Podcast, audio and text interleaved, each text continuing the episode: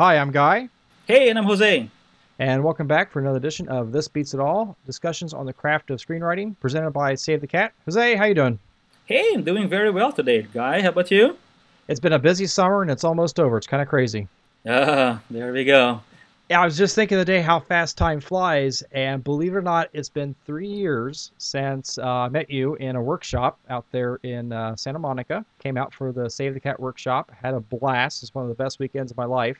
One of the things I brought away from there was at the very beginning, what did we do that very first day? We had to leave with three things an opening image, a midpoint, and a closing image. And those were like the anchors. And today I just want to kind of touch on midpoint a little bit with you and why that's such an important thing to know really early in the process. I think it is. I think this is one of even Blake's favorite uh, beats that he mentions in the book. Is that, and he's always told me before, is that you know once you know your midpoint, it's almost like you're fifty percent, you know, halfway. I mean, with your with your story, even though you may still have twelve or fourteen other beats to get through. But the thing with the midpoint, it is it is because it's it kind of the most important beat out there. You know, it is going to be or should be for you know for your story, and if it's going to be the right midpoint, more specifically for your hero's journey, because it really takes you know the story. This, you know what the midpoint is. You know we're halfway there. You have to let your audience know that this story is going somewhere. They're not just sitting for another four to five minutes, kind of wondering what's going on. So something really ha- big has to happen to keep them engaged. And like I said, you know, it, it is where the story kind of takes another turn to keep their interest going in it. Well, we're coming out of the fun and games section where you know, like Blake says, it's the promise of the premise there in that in that section where you see what what was the idea behind the movie is usually in that fun and games, and then the midpoint, like you're saying, signals we're into something else now. We're taking this movie beyond. Yeah, you know, it's not just simple. Thinking. You know, it's not anymore fun and games, and we're sitting there enjoying ourselves, but the stakes are being raised at midpoint. Is what the midpoint does, and you know, when at at Save the Cat, you know, mm-hmm. we have this what we call, you know, it's one of two things. Your midpoints are going to be a false victory or a false defeat. And you know, I can't just stop talking about that because it's it really is important. And every time I talk to with writers, I have to tell them, you know, it, it's a good. You look at it that way. Why false victory? Why false defeat? False victory being if it's a midpoint, you know, your hero thinks they got what they wanted. You know, the goal, the external goal. And it being a false defeat is your hero thinks he or she lost what he wanted or she wanted, you know, which is the goal and that's how you tie in really your beats. You know the midpoint is very very directly related to that break into two beat where you kind of state what the goal is what the external goal is for your hero. So if you have you know going up into a false victory then your hero thinks you know i got it. You know i got the goal. But as we move forward from there this is how stakes are being raised it isn't always about that external goal, the external want. More importantly, it's about the internal story that's going on with your hero. And now that your hero got what he wanted, if it's a false victory, more importantly, if they lost what he wanted uh, as a false defeat, what does your hero now hero now need to do as we move into that second half of the story? Which is, you know, now you're forcing your hero to learn that theme, to learn that, to learn that lesson, and it becomes more of that internal story going on. That's why again it's so important to have knowing what your midpoint is because it's gonna definitely dictate where that story is gonna start going. I, I remember in, in Blake's book too, he talks about that midpoint is where the the hero of the story actually sometimes stands up and declares, I'm the hero. I've got what I want. And then a couple things can happen. One, that's when the bad guys really focus on him or her. And also that's also we see a lot of these the ticking clocks introduced at that point too. So that really sets the tone for the next half of the movie. Yeah, exactly. And like you said, you know, it's one of those one one thing that happens and a lot of times actually. You know, uh, Blake pointed this out. If you notice, a lot of the midpoints kind of happen in a party or during some sort of uh, public, you know, uh, place. It, it is because it's kind of sort of like quote unquote the public outing. You know, you're outing your hero now. The, the hero's outing himself or herself as saying, like you said, you know, I am the hero. This is my story. Now I have to earn it. That's why it and it, it's just sort of one another thing that just adds to that layer of stakes being raised. Now it's not just you saying I'm the hero, but now you're announcing it to the world. So now everybody's going to be looking up to you and saying, "Okay, if you're the hero, go prove it." So that's just adding to making it harder. And like you said, the thing that happens after that is now the stakes are being raised. Inevitably, there's going to be that ticking clock, or the bad guys really start, you know, rearing their ugly heads as so we know.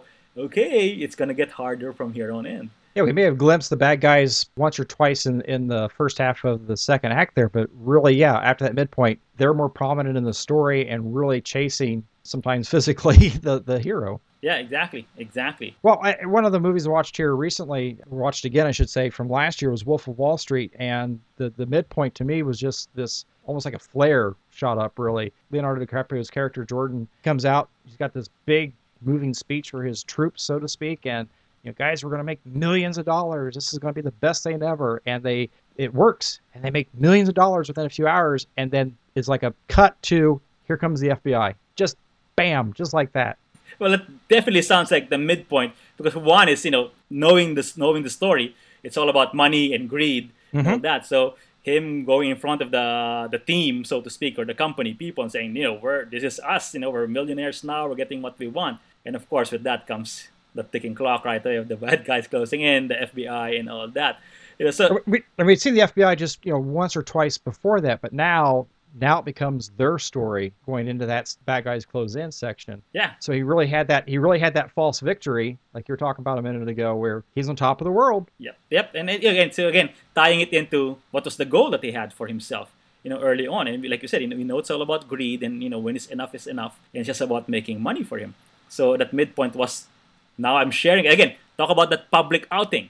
You know, he's making this announcement in front of the entire company. You know, it's not just me making the money, but I'm making money for all of you as well. So talk about you know that hero really put himself out there another recent movie, you know, talk about uh, other movies recently. Well, this one's even more recent. Is the Guardians of the Galaxy. And I know there's a beat sheet out there on Save the Cat if you guys really want to check out the full beat sheet.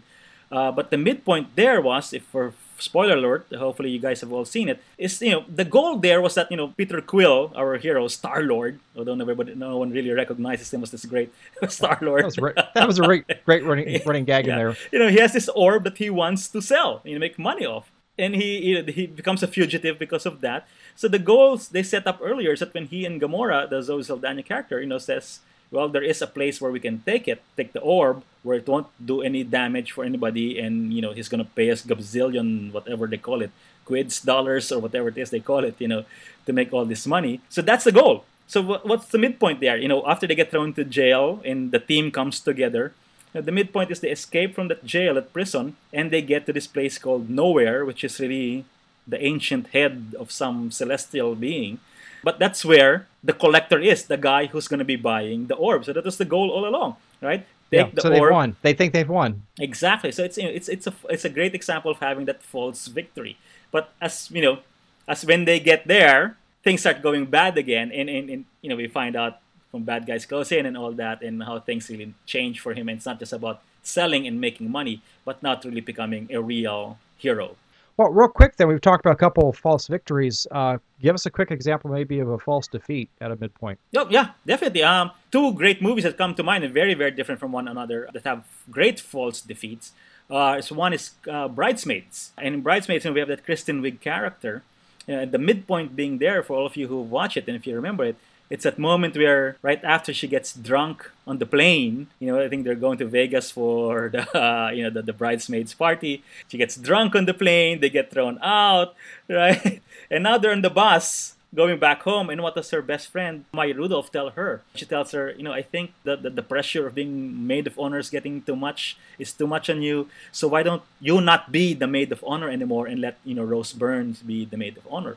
Yeah, the worst, the worst thing that could happen to her. Exactly, because you know, it's her best friend. You know, that was her goal coming in into the second act. That she just wanted to be the best maid of honor ever for her best friend, the one good thing going on in her life, as we learned in the setup. The goal to be maid of honor is taken away from her at midpoint. So it, it's it was a false defeat for the Kristen Wiig character. Uh, another example was uh, in Dark Knight Rises. Again, two very different movies. Batman, there's a new villain in town who's, Bane, the Tom Hardy character he knows there's a new bad guy in town, like I said, and he's kind of looking for him doing that investigation because he wants to protect. Again, always Batman's goal is to protect his beloved Gotham from any and all evildoers.